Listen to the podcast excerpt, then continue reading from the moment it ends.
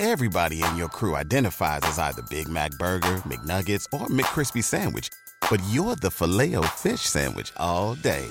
That crispy fish, that savory tartar sauce, that melty cheese, that pillowy bun. Yeah, you get it. Every time. And if you love the Filet-O-Fish, right now you can catch two of the classics you love for just $6. Limited time only. Price and participation may vary. Cannot be combined with any other offer. Single item at regular price. Ba da ba ba ba.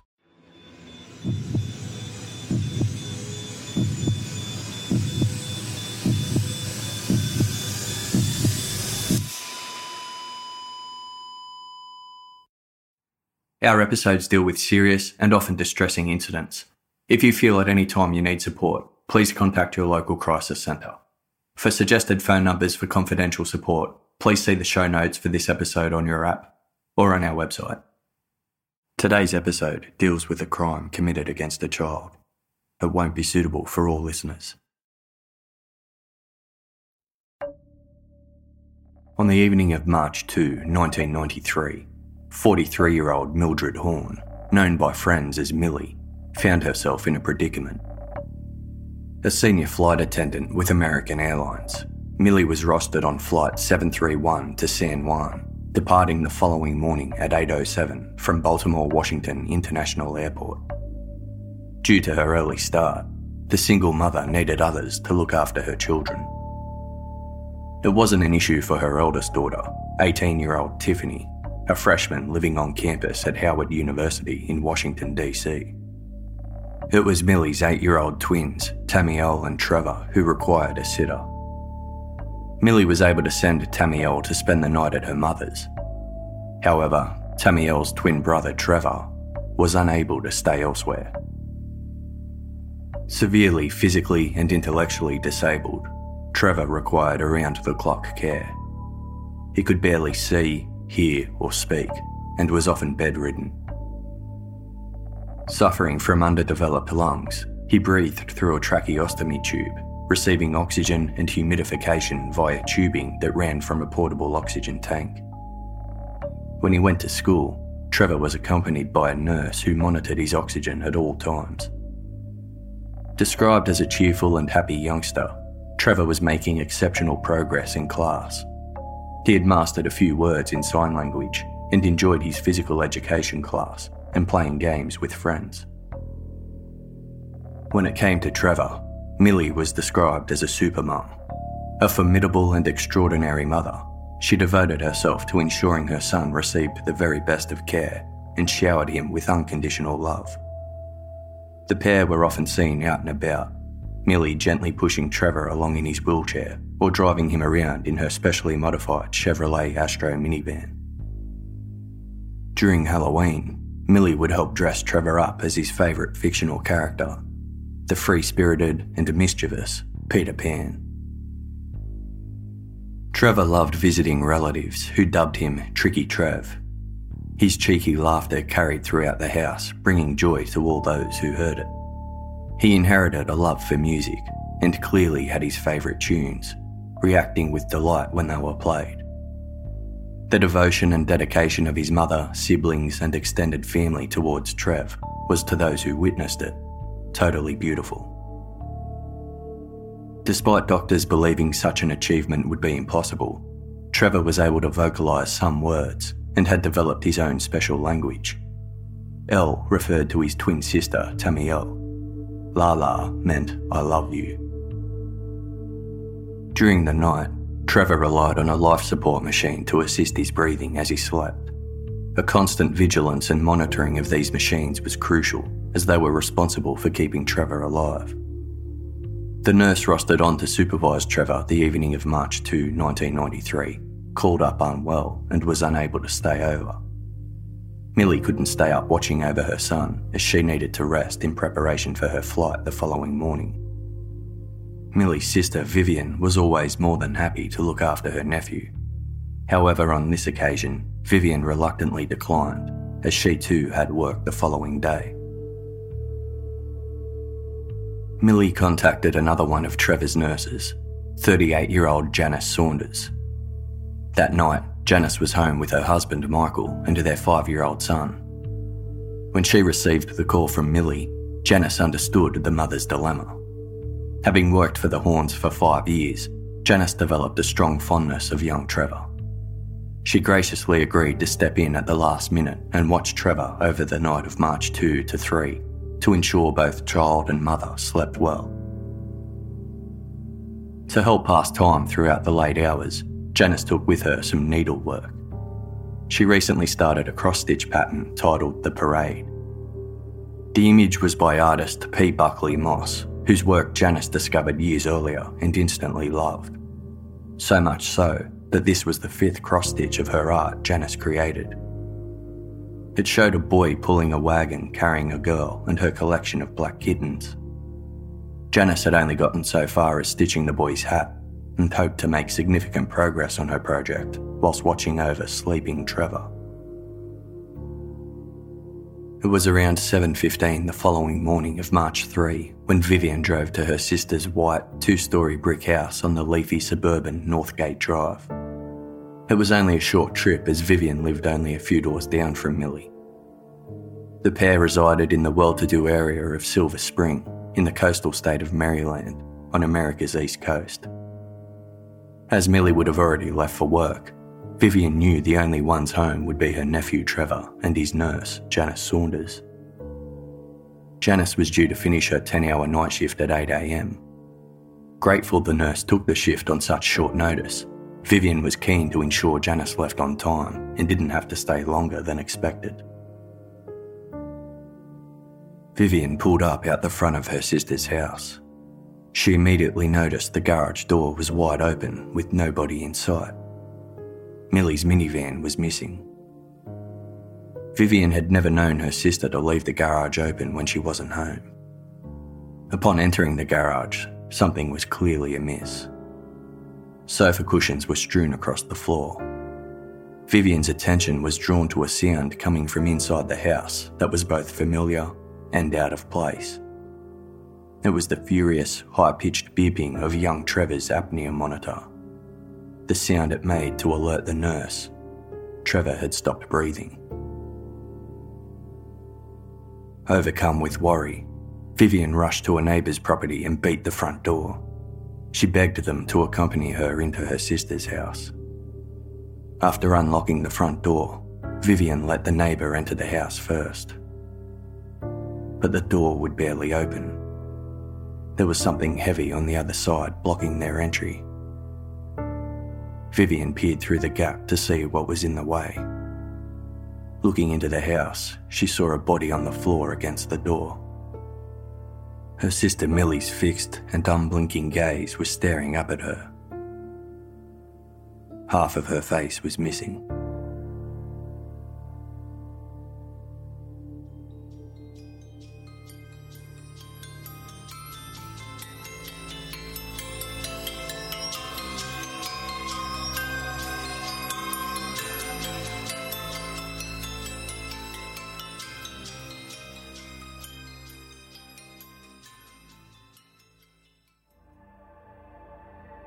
Police arrived to the Horn family house within minutes. Upon entry, they immediately found Millie Horn's body by the front door. Wearing her night clothes, it appeared she had been shot in the face at close range by a high powered weapon. Following the sound of the beeping, the officers headed upstairs. It led them to eight year old Trevor Horn's bedroom. The inside of the room was clean and orderly, much like a hospital room, except for the blood surrounding the body of nurse Janice Saunders on the floor. She too had been shot dead. Two small abrasions above Janice's right eyebrow looked to have been caused by tiny debris from a silencer. The officers approached the specially built crib like bed by the beeping machine. Each beep signalled for each breath that was missed. Laying inside, surrounded by his beloved stuffed animals, was Trevor. His body showed no external signs of trauma. The boy's left eye was speckled with pinpoint bleeding, suggesting he had made violent attempts to breathe prior to death. It appeared as though Trevor's killer plugged the child's tracheostomy tube with their finger, and perhaps held their other hand over the boy's mouth and nose, suffocating him to death. A few areas of the Horn house were obviously disturbed. Some drawers were tossed about. A cocktail table in the living room had been moved. Cushions were on the floor and a rug kicked to the side. Scattered on a bathroom floor were the contents of Millie's purse. A bookcase was toppled over and a hallway closet was open, its contents dumped haphazardly on the floor. In the basement, the mesh screen of a window was pulled away and there were pry marks on the frame. Police surmised the intruder broke in this way. From the messy state of the house and the markings on the basement window, all signs pointed to a burglary gone horribly wrong. If it was a burglary, it was a particularly incompetent one. Despite nearly every room having been slightly ransacked, little of value appeared to be missing. None of Millie Horn's substantial collection of jewellery, including a 5 carat diamond bracelet lying in plain sight on a bathroom counter, was taken. Janice Saunders' purse and jewellery were undisturbed. Furs, televisions, music, and electronic equipment, usually prime targets for burglars because of the ease with which they could be quickly sold, all remained untouched. All that was missing were some credit and check cashing cards taken from Millie's purse. Seasoned detectives suspected the scene was staged to look like a burglary gone wrong, to mask what actually appeared to be a planned and professional murder. The victims were killed with ruthless efficiency Millie with three gunshots to the head, and Janice with two. Young Trevor's death was senseless. The child had no way of identifying the intruder or telling anyone what happened. Yet the killer took no chances. Forensics went over the Horn house with a fine tooth comb, but no foreign fibres or hairs or any shoe, palm, or fingerprints had been left at the scene. Fragments of one 22 caliber bullet was found lodged in a wall in Trevor's bedroom. 22 caliber bullets are liable to distort upon firing, making it hard to match the bullet to a gun. Only two things were left behind by the killer at the scene a small file with tape around the handle was found near the garage door. It tested positive for gunshot residue. The second item was flecks of grass on Trevor Horn's face. Neither item provided investigators any further insight into the perpetrator. The time of the murder was accurately pinpointed thanks to the meticulous logs kept by Janice Saunders of Trevor's vital signs. Every hour, without fail, Janice wrote her medical observations down in a notebook. When they stopped at 2am, police knew the killer arrived a short time later.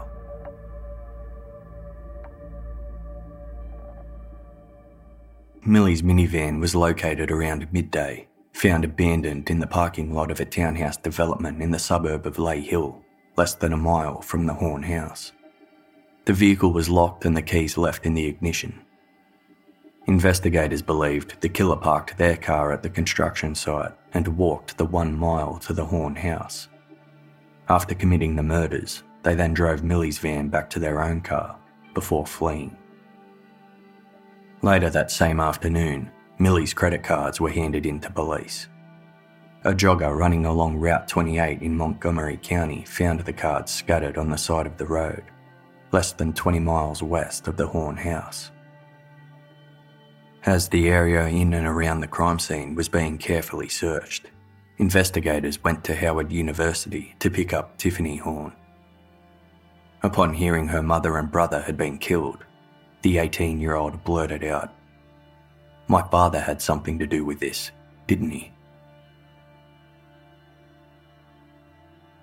Lawrence Thomas Horn, better known as LT, was Motown music royalty. He joined the iconic record production company as a young man in the 1960s, taking a low paying job as a favour to his friend and Motown Records founder, Berry Gordy Jr. A talented sound engineer, before long, Lawrence was running the control room at Hitsville, USA, Motown's original Detroit headquarters. The Motown sound was a mixture of soul, funk, and pop. During the 50s and 60s, Motown signed up unknown artists who later became megastars Michael Jackson and the Jackson Five, The Supremes, Frankie Valli and the Four Seasons, and Diana Ross, amongst many others. Soon, Motown's artists were rocketing to the top of the charts. Lawrence was a pioneer and an innovator, responsible for overseeing most of the mixes for Motown singles from 1964 to 1967.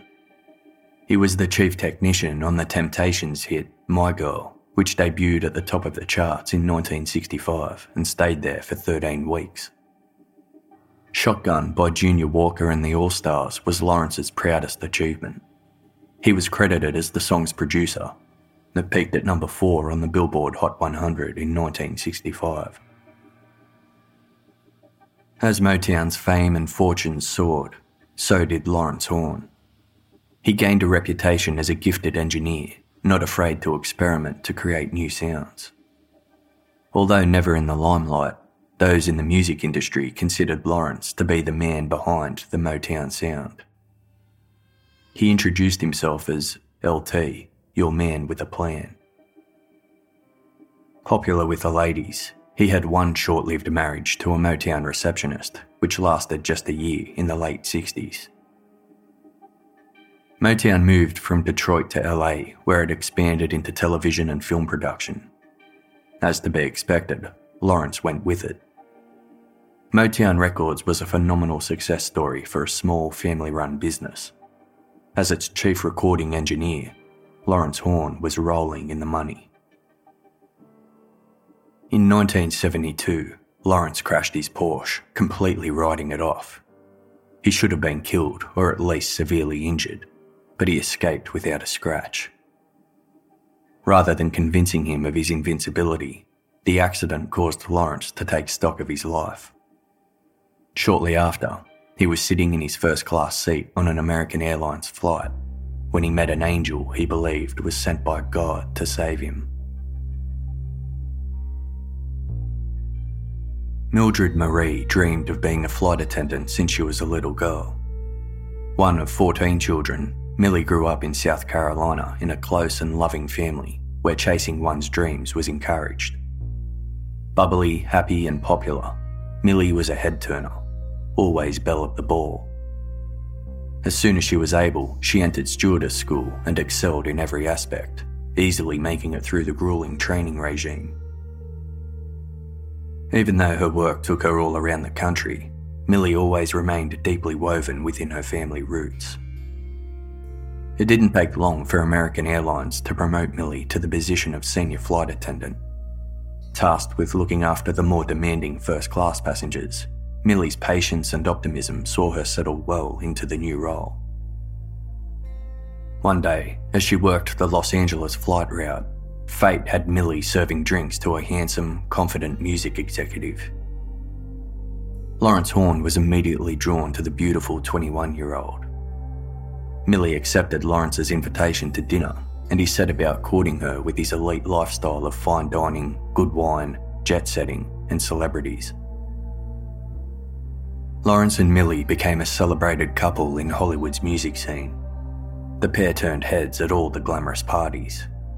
Yet, outside the spotlight and behind closed doors, theirs was a stormy relationship from the beginning. Volatility, drama, and fiery fights were followed by passionate reconciliations. Eventually, the pair married in Las Vegas in August 1973.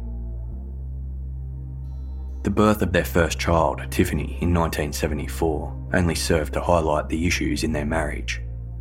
Lawrence put his job, Motown, and partying ahead of his parental responsibilities. Millie still loved the extravagant lifestyle Lawrence provided, but prioritised family above all else. Fights between the couple became more frequent and reconciliations less satisfying. Until in 1979, after five years of marriage, they went their separate ways. Millie moved with Tiffany to Maryland to be near her family, whom she could always rely on. Lawrence stayed in Los Angeles, where he could be close to his beloved Motown.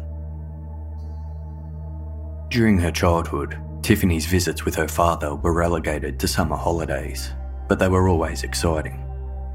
Lawrence took her to Hollywood get togethers attended by famous singers and musicians. She especially looked forward to the annual Motown picnic, where the elite of the US music scene would bring their families to meet the people they worked with. At one of these events, her father introduced her to Stevie Wonder. Millie, seemingly moving forward with an independent life, filed for divorce from Lawrence in 1981. Yet, despite their differences, Lawrence and Millie found it difficult to stay away from each other. They would often find themselves together after meeting to drop off or pick up Tiffany, or when Millie's work took her to Los Angeles. A bombshell dropped in 1984. Millie was pregnant, and Lawrence was the father. It came as a shock to her family, who were under the impression the couple ended things years ago. It was immediately clear to Millie's network of support that Lawrence held no interest in providing her any assistance or comfort during her pregnancy. Her family rallied around her as they always did, especially when they discovered she was carrying twins. Millie went into premature labour at seven months. Twins Tamiel and Trevor were born on August 5, 1984. There were immediate complications at birth.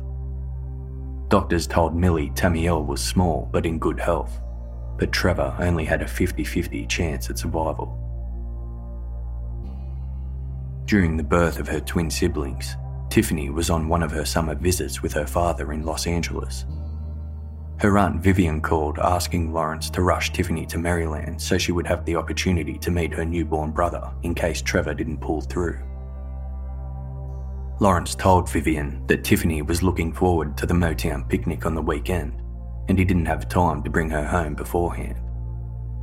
As had become the custom, Lawrence put his job and celebrity lifestyle above his family, even as his firstborn son's life hung in the balance. As it turned out, both Lawrence and Tiffany would get to meet Trevor. Despite suffering a multitude of health problems, Trevor was a fighter and survived.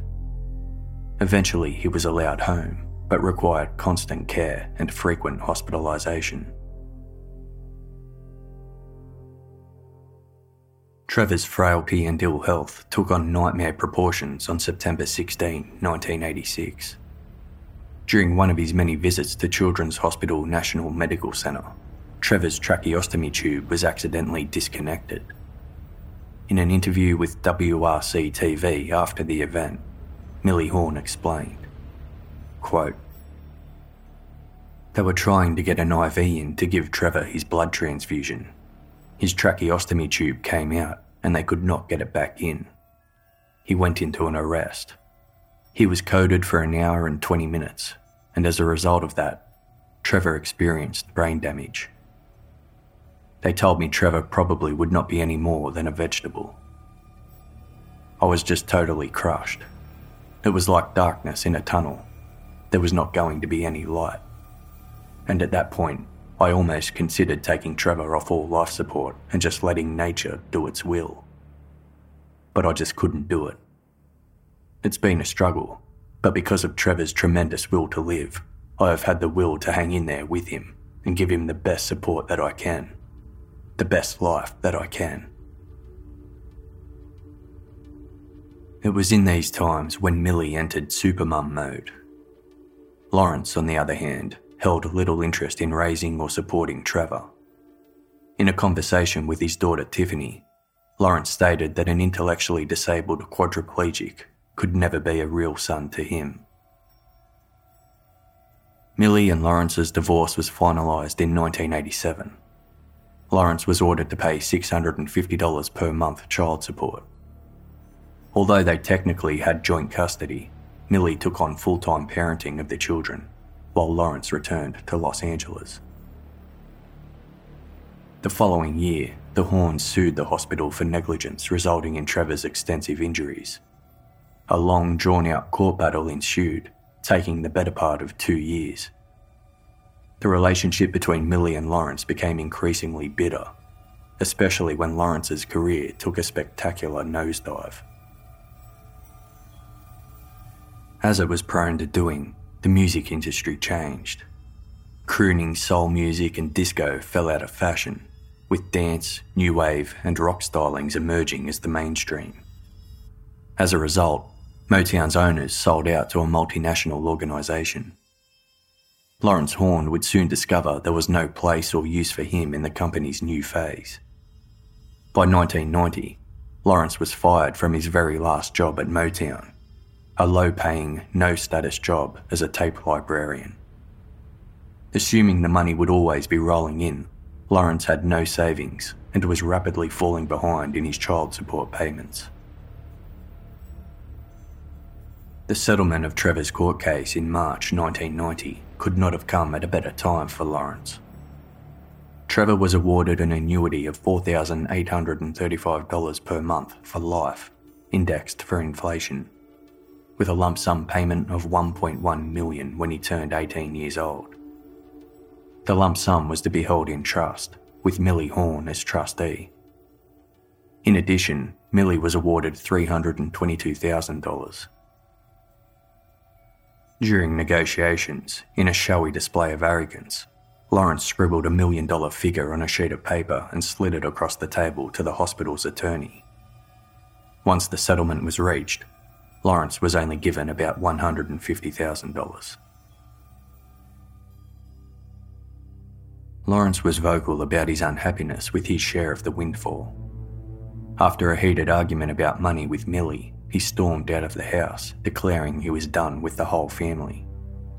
True to his word, he cut off communication with all of them, including daughter Tiffany.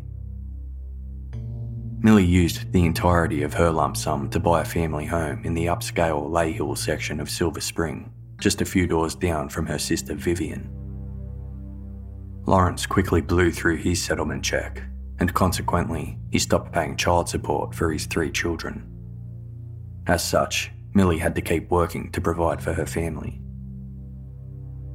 By 1992, Lawrence was behind in payments to the tune of almost $20,000. Millie knew she would have to go to court to get the money out of him, which she was willing to do for the sake of her children. His former wife's persistence on getting what little money he had angered Lawrence.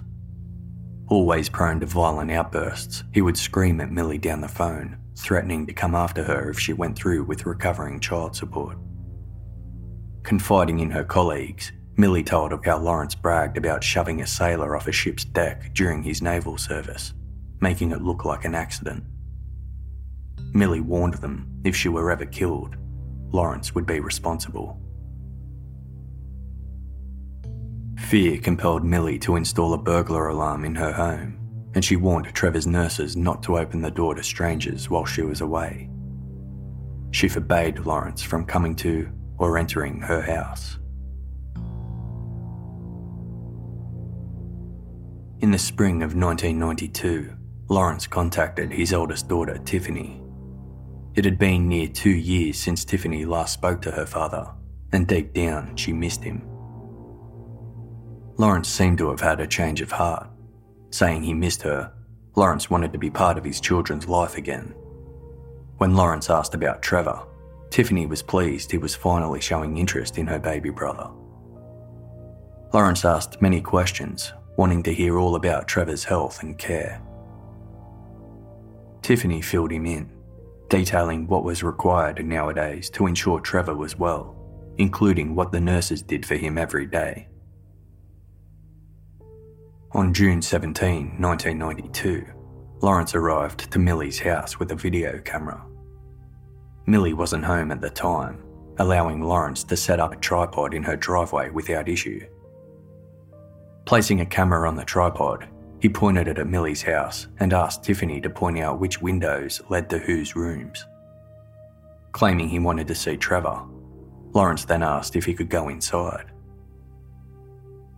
Respecting her mother's demands, Tiffany refused her father access to the house. But not wanting to keep him from seeing his son, Tiffany agreed to take the camera inside and film Trevor so Lawrence could in some way see his little boy. It was an odd situation, but Tiffany was glad her father was taking steps to being a part of their lives again. On the day of the triple homicide, Tiffany Horn poured out all of this information to the police. Lawrence Horn became prime suspect in the murders.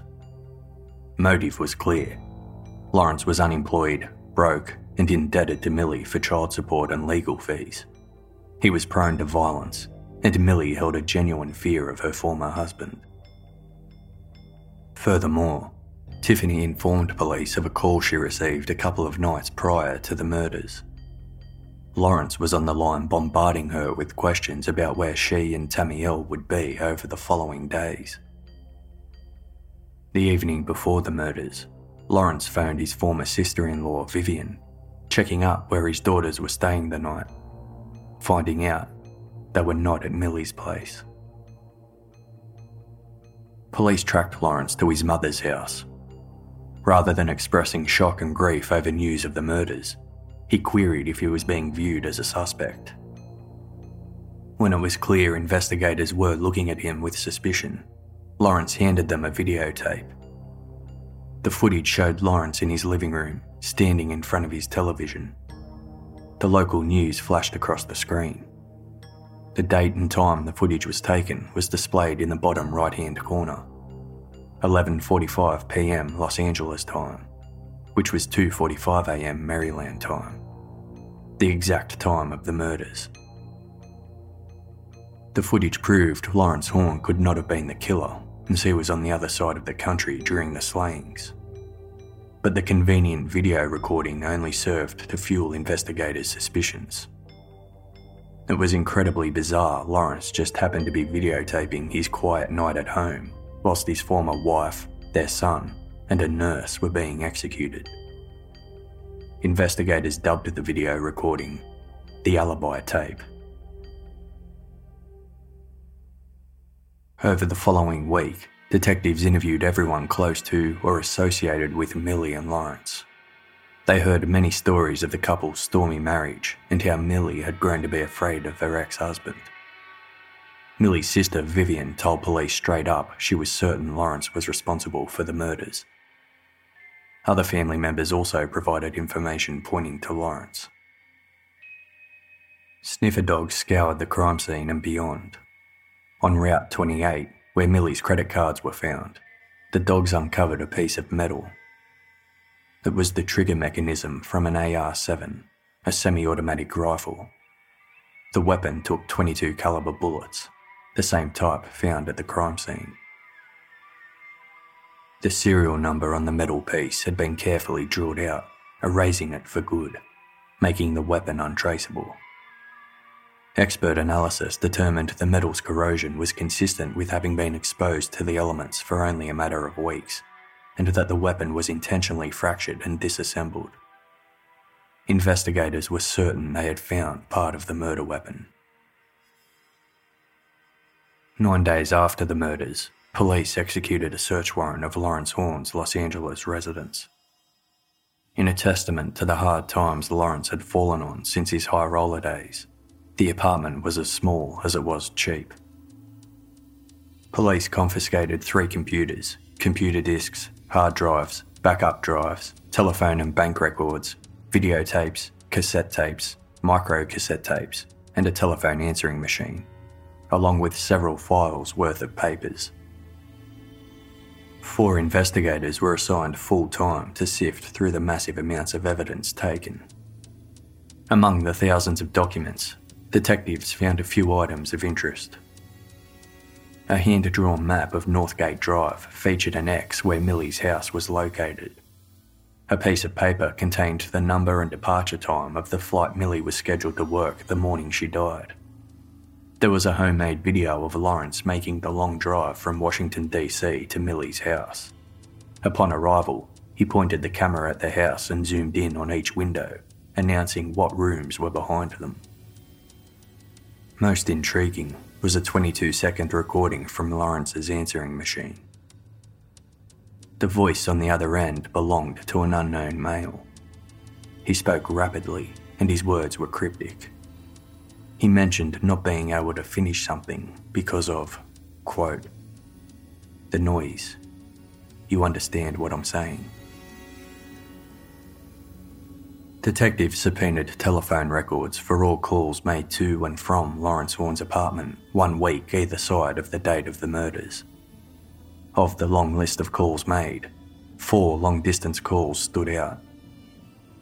Lawrence received two phone calls to his apartment from numbers in Detroit, where the man once had his roots in the music industry.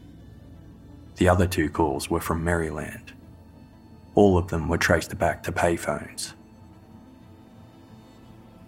One call came through at 5:12 a.m. on March 3, 1993, the morning of the murders.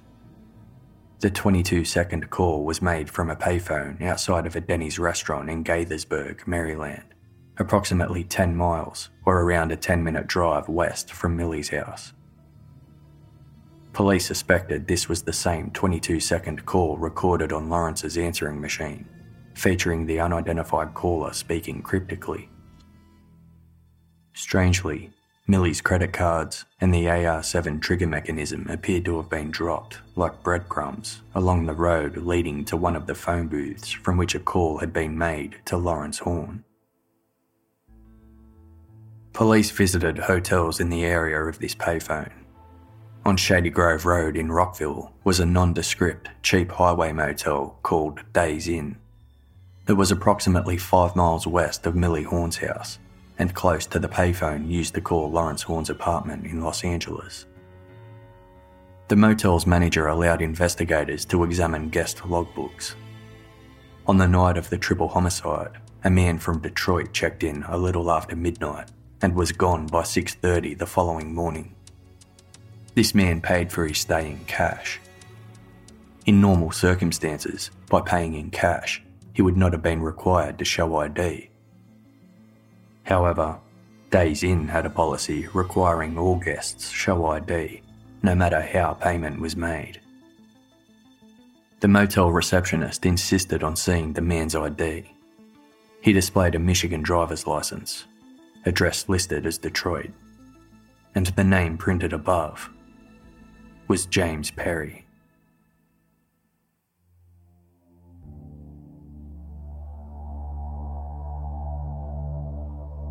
James Edward Perry had his finger in many pies. Depending on who you asked, he was a minister, businessman, or hustler. His business card covered all possibilities. Emblazoned with a moon and star emblem and the design of a walking cane, the card read The House of Wisdom, Dr. J. Perry, Cold Reader, Case Buster, Spiritual Advisor, by appointment only. The self proclaimed doctor thought of himself as a learned man. His shelves were stacked with an abundance of how to books. Known as a fixer, James Perry held the reputation of being able to fix any problem for the right price. Generally, the things people wanted him to fix fell foul of the law. Legitimate employment prospects were scarce for the street hustler, who had done two stints in prison for armed robberies. The second, a botched bank robbery, culminated in the non fatal shooting of a Michigan state trooper. As a result, James Perry was incarcerated for 10 years during the 1970s. Upon release, Perry styled himself into a minister of religion. As a street preacher, he referred to himself as Apostle James and claimed to have psychic abilities. Standing barely over five feet tall, others dubbed him the Midget Minister but not to his face. He conducted business affairs in Detroit from a seedy dive bar called Franzel's and a shady storefront called Mr. Money. Why the 44 year old Detroit based career criminal visited Maryland for just six hours on the night of March 2 and 3 remained to be seen. Five weeks later, Lawrence Horn participated in an interview with a local newspaper appearing the grieving father and denying any involvement in the murders. Regarding the odd videotapes he took of Millie's house and of Trevor, Lawrence confidently brushed them off as innocent mementos to show his mother back in California because she missed her grandchildren. It was a claim his mother readily backed up. Lawrence insisted he had nothing to gain financially from his son's death, adding he thought Trevor's medical bills drained the trust fund. So disinterested in any money, Lawrence claimed he wasn't even sure if he kept a copy of the 1990 court settlement. Yet, among Lawrence's personal effects were handwritten notes on documents relating to Trevor's trust fund and annuity. They showed Lawrence was well versed in the legalities of the settlement. In the event of Trevor's death, the documents revealed his trust money, now worth 1.7 million, was to be distributed tax-free to Lawrence and Millie Horn. Although, with Millie also out of the picture, Lawrence was the sole heir to the entire 1.7 million. With this revelation, a new horror dawned on investigators. Eight year old Trevor was likely the primary target. When asked by reporters how he felt about being treated as a suspect, Lawrence stated, quote, I guess they have to do their job. I just want it to be over with, because it's been a nightmare. Months of investigation dragged on, with police trawling through evidence, determined to make an arrest. This was in the days before information could simply be run through a computer, so every piece of evidence needed to be manually and thoroughly examined. Investigators went line by line through Lawrence Horn's phone records, making inquiries to telephone companies to determine to whom each number belonged and where each call originated from. They worked backwards from the day of the murder checking thousands of phone calls over hundreds of days, nearly all of which led nowhere. Until finally, they uncovered a promising piece of evidence. Incoming calls to Lawrence's apartment were made from several telephone boxes in Detroit, using a calling card registered to the name Camilla McKinney. Her calling card is used to pay for telephone services, often international or long distance calls. A fixed amount of credit is stored on the card, and when the credit runs out, the card can be discarded. It's not necessary to have the physical card when making calls. Only knowledge of the associated PIN linked to the card is required. When searching for Camilla, the calling card's owner, police instead found a woman named Marsha Webb. Marsha admitted to falsifying her identity in order to obtain telephone service from Pacific Bell who had cut off service under her real name due to unpaid bills. So Marsha opened a new account under the false name of Camilla McKinney and purchased the calling card. Marsha told investigators she obtained the card at the suggestion of her cousin, who happened to be Lawrence Horn. Lawrence told Marsha he wanted the calling card to use whilst travelling. As he didn't want the bills to go to his home address, they were sent to Marsha's place, and Lawrence covered them. The calling card was used to make 66 calls from Los Angeles payphones to career criminal James Perry's residence in Detroit, starting almost a year before the murders. Nearly all these payphones were within walking distance of Lawrence Horn's apartment. The card was also used to make 70 calls from Detroit payphones to Lawrence's Los Angeles home. These Detroit payphones were close to where James Perry lived and carried out his business. Evidence gathered so far was enough to allow authorities to place a discreet wiretap on Lawrence's home phone. However, Lawrence was keenly aware he was being viewed as a suspect and had never said anything over the phone to incriminate himself. Teams of investigators were sent to watch the payphones in both Detroit and Los Angeles used to call the homes of James Perry and Lawrence Horn but neither men were spotted using them. Then, on July 20, 1993, Marsha Webb's calling card was used again. The call was made from a payphone at the Calverton Shopping Centre in Beltsville, Maryland. It went to Francel's Bar in Detroit, the local haunt of James Perry. Unbeknownst to Lawrence Horn, he was photographed by police using that exact payphone at that precise time. Detectives were confident Lawrence Horn and James Perry were in contact and suspected it was over the murders. Lawrence was still waiting to obtain his payout from his son's insurance settlement.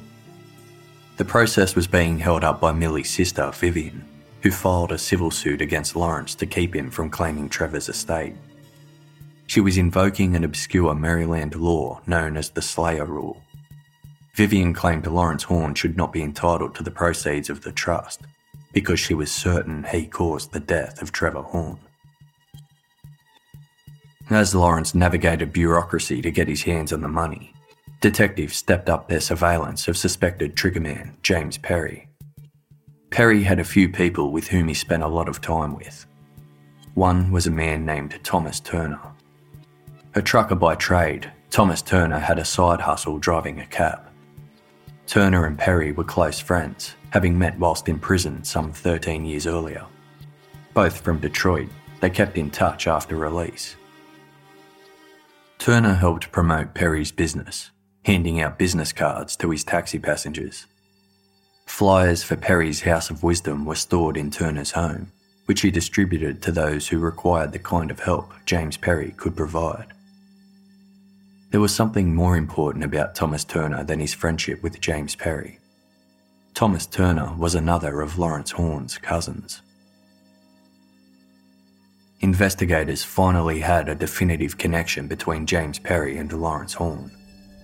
Thomas Turner. They paid James Perry a visit at his home in Detroit. Answering their questions on his doorstep, Perry admitted to being in Maryland on the night of March 3, but claimed it was for business.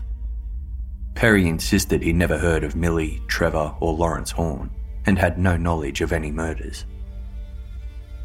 Investigators didn't expect Perry to reveal anything to them. They just hoped their visit might spook him into contacting Lawrence Horn.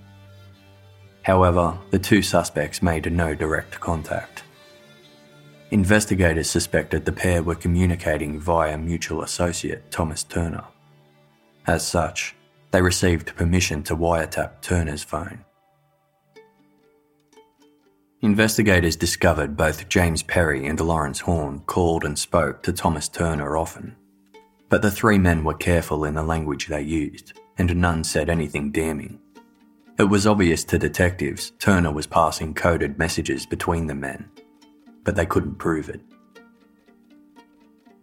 Around Thanksgiving 1993, authorities got wind that James Perry was preparing to move out of his apartment worried the disruption could disturb or destroy evidence, they obtained a warrant to search the residence. Knowing Perry's history of violence against police and believing he was in possession of high powered firearms, a heavily armed SWAT team was sent to storm the property. The raid was anticlimactic. James Perry was in bed and offered no resistance. The search turned up little in the way of evidence, although detectives found some of Perry's possessions to be odd for a man who professed to be a minister. The apartment was littered with voodoo relics and Soldier of Fortune magazines. There was an abundance of how to books on every nefarious topic imaginable, including the science behind criminal investigations, police procedures, crime scene and blood spatter analysis, managing gunshot wounds, and interpreting evidence in a court of law. Police bagged items within the terms of their warrant, such as video cassettes and bank statements, but left without arresting James Perry. Something that struck detectives as strange were the dozens of how to books James Perry owned. Many came from the same source, a small publisher called Paladin Press. Paladin Press did most of its advertising in the back pages of Soldier of Fortune, a magazine favoured by would be mercenaries and conspiracy theorists. The publisher bragged it was the most dangerous press in America, offering books and films on controversial subjects such as anarchy, survivalism, homemade arsenals, exotic weapons, combat, explosives, knives, locksmithing, martial arts, military and police science, new identities, espionage, murder, and body disposal. The books were cheap, short, and easily digestible reads aimed at survivalists, anarchists, thriller and crime writers, and aspiring criminals. One of their avid readers was Oklahoma City bomber Timothy McVeigh, who owned a copy of Paladin Press's how to book, Homemade C4 A Recipe for Survival. Investigators contacted Paladin Press to find out whether they had a record of books James Perry ordered. They did. And two books stood out, delivered to Perry's home in January 1992. Detectives ordered their own copies of these books, one titled How to Make Disposable Silencers, and another titled Hitman, a technical manual for independent contractors. The Hitman manual was authored by Rex Feral, who claimed to be a veteran of the Hitman business. The 130 page guide detailed how to carry out professional murder for hire, full of helpful hints, tips, and steps. Everything from preparation, place of hit, renting a car with stolen plates from out of state, choosing a motel, and travelling to the scene of the crime. The manual recommended any would be assassin use an AR 7 rifle due to the advantage of it being lightweight and easy to conceal when disassembled. It suggested drilling out the weapon's serial number to avoid it being traced. In explicit detail, using photographs, it instructed readers how to construct a homemade whisper quiet silencer from material available in any hardware store. The book recommended shooting victims three times and to aim for eye sockets to ensure death. It also advised grinding a file inside the gun barrel while still at the crime scene to change ballistic markings. According to the book, assassins should mess up the crime scene and steal concealable items of value to make it look like a burglary. It urged the reader to dispose of the stolen items along with the weapon parts at various different locations as soon as possible. Investigators immediately saw the striking parallels of every instruction in the Hitman manual to the Maryland triple homicide crime scene. It was likely James Perry used the Hitman manual as a blueprint and carefully followed its instructions when soliciting, preparing for, and committing the murders of Millie, Trevor, and Janice. However, he made one mistake. The book advised the reader to pay cash and use a fake name when arranging accommodation near the murder site. James Perry didn't account for the Days Inn motel receptionist to request to see his ID when paying for the room. There was no instruction in the Hitman manual to guide him out of such an unforeseeable predicament. With no other options, James Perry foolishly showed his own driver's license. Investigators turned up the heat around James Perry. Their spotlight encompassed not just Perry, but all his associates. In January 1994, Perry's close friend, Thomas Turner, was brought in for questioning. Under intense pressure and the threat of prison time, Turner agreed to talk in return for complete immunity. Turner took investigators back to the spring of 1992 he had opened his front door to find his cousin, Lawrence Horn, on his doorstep. It had been about a decade since the relatives had contact. Despite this, Lawrence poured out his personal troubles to his cousin, stating how he wanted to see his children, but his vindictive ex wife was refusing him visitation rights, as well as withholding money rightfully his. In a desire to both help his cousin and drum up business for his best friend, Turner gave Lawrence a business card and said, Give Mr. Perry a call, because he helps people. Turner claimed he made no inquiries as to what sort of help his friend provided his cousin. But nine months later, when newspapers detailed the murders of Millie and Trevor Horn, Turner felt uneasy.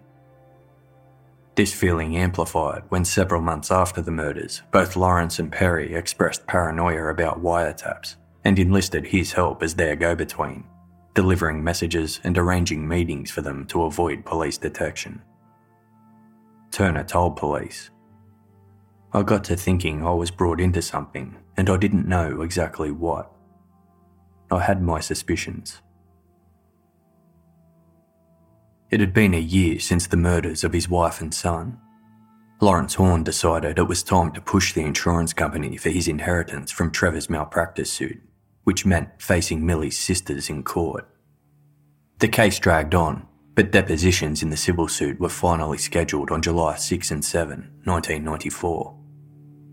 Civil cases have different rules to criminal cases. A criminal case involves the state against a defendant. The state has the burden to prove the defendant guilty beyond reasonable doubt.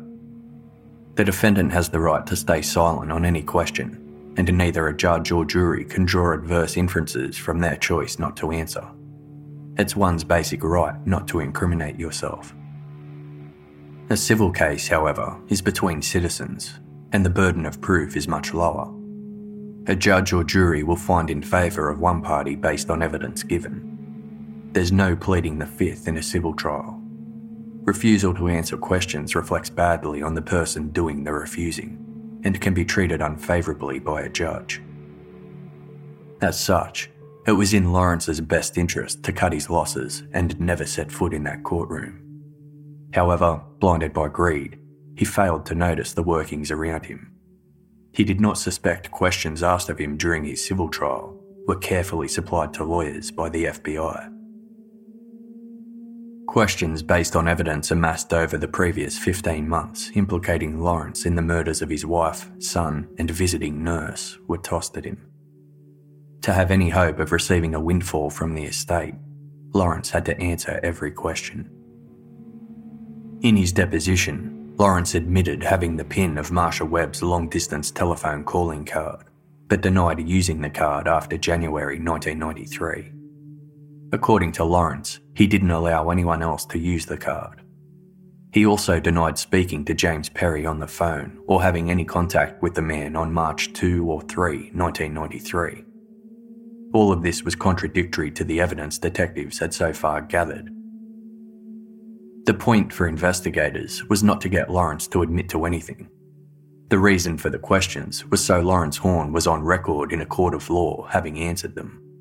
Prosecutors could then reference these answers in a future criminal case, where he would most likely remain silent. After his testimony in civil court, investigators had solid evidence Lawrence had lied under oath and were finally ready to put out arrest warrants. A week later, a Montgomery County grand jury handed down indictments charging Lawrence Horn and James Perry with murder and conspiracy in relation to the brutal murders of Millie Horn, Trevor Horn, and the selfless woman who had the misfortune of getting caught up in the plot, Janice Saunders. On July 19, 1994, after 16 months of intense, often frustrating investigation, Lawrence Horn was arrested in his apartment in Los Angeles. Hours later, James Perry entered a police station in Detroit. He wished to file a complaint against two FBI officers who had been openly following and taunting him for the past few days. He demanded to know if the FBI was going to arrest him or merely harass him. Perry arrived to the station just as police received final word on his arrest warrant. They happily answered his question, placing him under arrest on three counts of first degree murder.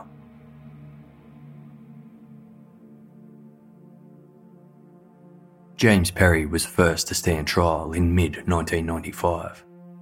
The paper trail investigators meticulously compiled showed a complex web of telephone calls and records, Western Union payments, and meeting arrangements organised by Lawrence Horn, enlisting James Perry's services as a hitman. The jury were shown proof Perry ordered the hitman manual and methodically followed its instructions to carry out his crime. They heard the recording on Lawrence Horn's answering machine where Perry spoke about not being able to finish something because of, quote, the noise. You understand what I'm saying. It was likely Perry was referring to the beeping noise made by Trevor's apnea alarm. Taped phone conversations and the testimony of Thomas Turner sealed his fate. On October 12, after just five hours of deliberation, the jury returned to court with a verdict. They found James Perry guilty on each of the three counts of first degree murder. Judge D. Warren Donahue imposed three death sentences and an additional sentence of life in prison for conspiring to commit murder. Six months later, in April 1996, it was finally time for Lawrence Horn to face trial for masterminding the murders. As was carefully planned by investigators, Testimony Lawrence gave in the civil suit was presented in court, proving he was a liar.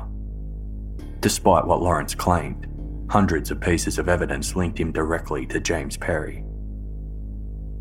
His cousin, Thomas Turner, was called to give evidence in the trial. Turner told of introducing Lawrence and Perry and later acting as their go between when they wanted to speak to one another clear of police surveillance. The jury watched the videotapes Lawrence made of himself driving to Millie's house and the footage taken once he got there. Tiffany Horn testified against her father.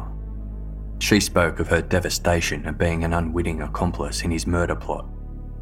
Believing her father's good intentions, Tiffany filmed the interior of her mother's house, including Trevor's bedroom, believing her father just wanted to see his estranged son.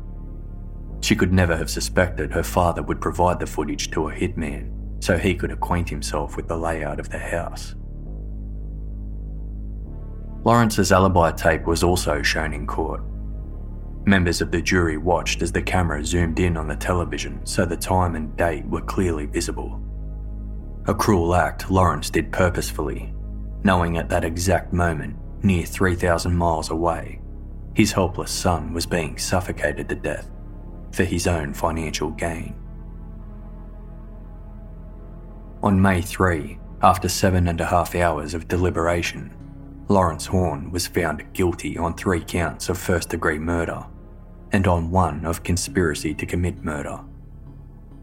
Two weeks later, when the court reconvened to hear his sentence, the families of Millie, Trevor, and Janice were there to make sure justice was served.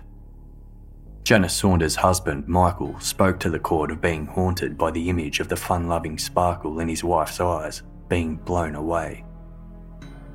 Millie's siblings revealed their devastating loss from losing their loving, caring sister and their little nephew, Tricky Trev. To the dismay of victims' families, Lawrence Horn escaped the death penalty. Instead, he was given three life sentences without the possibility of parole. Tiffany Horn looked at her father and said, I hate you. I hate you so much. You killed my family. Lawrence showed no emotion as he was led away. Although Lawrence Horn and James Perry were in prison, their victims' families believed there was one more culprit in the deaths of their loved ones. They took the unprecedented step of taking Paladin Press, the publishers of Hitman, a technical manual for independent contractors, to court for their role in instructing James Perry in the art of committing murder. The book was deliberately marketed as a serious instruction manual by a professional in the trade named Rex Feral. The promotional text for the book in Paladin's catalogue said, Learn how to get in, do the job, and get out without getting caught. In total, Perry followed at least 22 instructions detailed in the book to the letter when carrying out his crime. A federal judge initially threw the case out on summary judgment. They ruled the book was protected by the First Amendment, which guarantees freedom of speech.